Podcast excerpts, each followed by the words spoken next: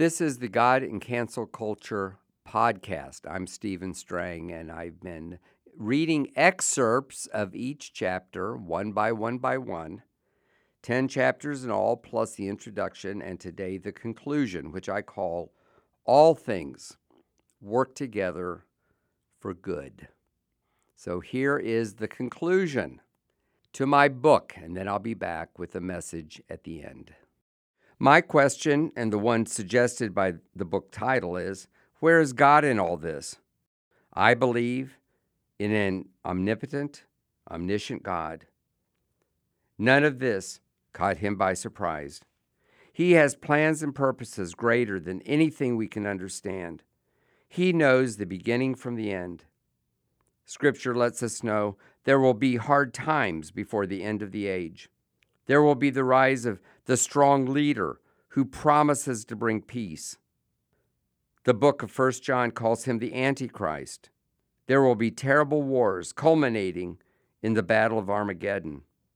But ultimately, Jesus triumphs and ushers in a millennium of peace, during which every knee shall bow and every tongue confess that Jesus is Lord. I remember Bob Mumford saying in the 70s, I've read the back of the book and we win. Is this simplistic thinking? Non believers may say it is. Many don't believe it and would rather mock what the Bible says. But we know God's word is true, all of it. No matter what the haters and would be cancelers of Christianity say. As I and others in these pages have pointed out, there have been many attempts to stamp out Christianity, and those attempts have always failed. They will fail this time too. Jesus himself said, No man knows the day or the hour of his return. It's looking more and more as if it will be any time, and it seems to be drawing near at warp speed. But a great awakening may change the direction of world events. Life was challenging and the church corrupt in Martin Luther's day. Yet the Reformation changed everything and affects our lives even today. No matter what, we must be faithful. None of us asked to be born in this generation, but God looked down through time and preordained what is happening. He put us here for a purpose.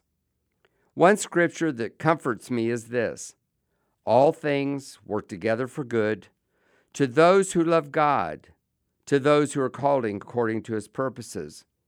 Romans 8:28.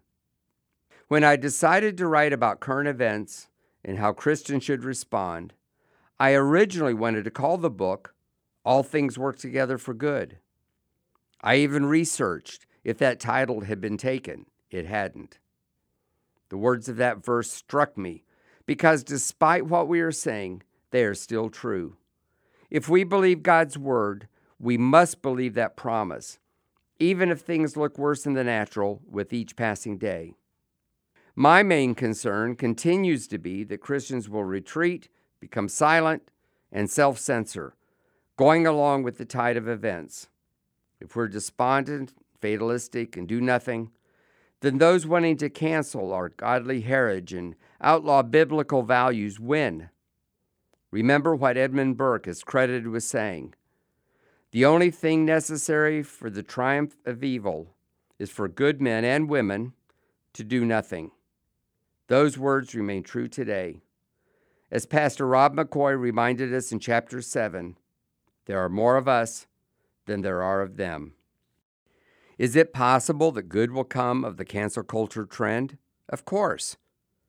I even see it beginning now. Many Christians who were previously complacent are more passionate now for God. We see the glimmers of a great revival. Would this happen if everything were just peace and prosperity, as Francis Schaeffer said? I don't think so. Americans are waking up and speaking up and the cultural bullies and the government overlords are beginning to notice. I've tried to make these points and to show no matter how bad things are, and they could become even worse, but also what's being done and what needs to be done. I've talked with leaders who are making a difference and offering insights and strategy. But it's not just their battle, it's yours and mine too. None of us can afford to be a mere spectator. Each of us has a part. I believe God has a purpose in you reading this book. If you've read this far, I know you're engaged and looking for answers. May they come through prayer, observation, conversations, and participation in the great causes of our day. I encourage you to stand up, speak up, and push back at cancel culture bullies before it's too late. But don't just target the secular, godless bullies. Call out complacency and sin in the church. As I wrote earlier, the problem in society accelerated because the church has not been the church for the past several generations. The problems we face are not new.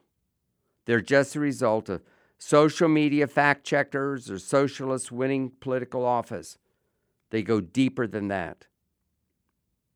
While we can't change the past, each of us has a role in changing the future.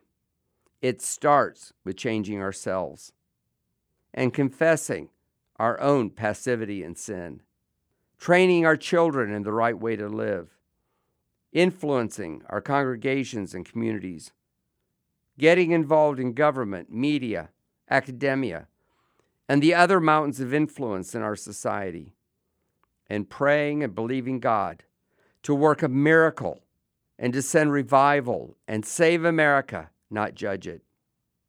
Whether or not these things change overnight or change differently than we expect, we can be assured that God has a plan and indeed all things work together for good. Well, I hope you listened to all 10 chapters, the introduction, and the conclusion. And I hope you enjoyed it. I hope it made you want to read the book. I'll be interested to look at how many downloads there were, how many books we sold. I really did this as a service to my podcast you know, this podcast started in May, and here it is before the end of 2021. I know that many of you will be listening to this later, but I have almost 600,000 downloads. There's a, a, lot of interest in the book. I need you to tell people about it. Get the word out. You know, this is a very serious concern, and I wrote this book to get the word out about the seriousness of cancel culture. I tell my readers that we must Stand strong before it's too late. And I really feel that way. Thank you for listening. I'm assuming that you listen to it in order, but maybe not. I know as a magazine publisher, a lot of people read the magazine backwards. That's one reason I have my column on the inside back page, and maybe you did listen to it uh, in a different order. Being a magazine publisher, I like to say that my chapters are kind of written like self contained magazine articles. In some ways, you can read the book, or in this case, listen to the book in any order, and hopefully get something out of just that chapter, which stands alone, unlike a novel or something, which you have to, you know, be introduced to all the characters and the background and so forth. But anyway, I'm just saying that you can really listen to it in any way you want to. Just listen to it, share it with your friends leave me a review on iTunes or whatever podcast uh, platform you're on, Spotify or uh, Podcast Addict or some of those. And send me an email. Tell me what you think of the book. The easiest way is just uh, to our main email address, which is info at charismamedia.com. Charisma Media, of course, is one word. And the staff will send me uh, your letter, and later on in a podcast, I may even share some of them with my podcast listeners. And of course, don't forget to check out the Strang Report. That's my main podcast. I'm over 12 and a half million downloads altogether. And uh, that's kind of my big podcast. I did this one to try to attract attention to the book without turning the Strang Report into a just a commercial for my book, but I am passionate. I'm white hot with enthusiasm about the importance of cancel culture. I've been on TV shows, radio, podcasts. I've traveled around the country speaking at the Reawaken America tour with uh, General Michael Flynn and Mike Lindell, both of whom have been podcast guests, by the way, on the Strang Report. You can check them out. So I need some raving fans uh, who believe in this, who've enjoyed listening to the podcast, to help me share it, put it on social media, tell your friends, and then tune in again. Uh, you know, now that the, I've read through the book, we'll be uh, doing some of the podcast interviews, some of the radio shows.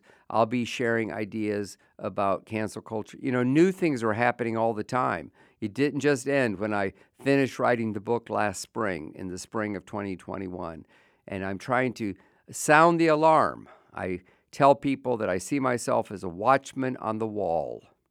So tune in again tomorrow or soon we try to post something every day. We don't do it every single day, but we do it often. Of course, you can subscribe and it'll notify you when a new episode is there. Thank you for listening.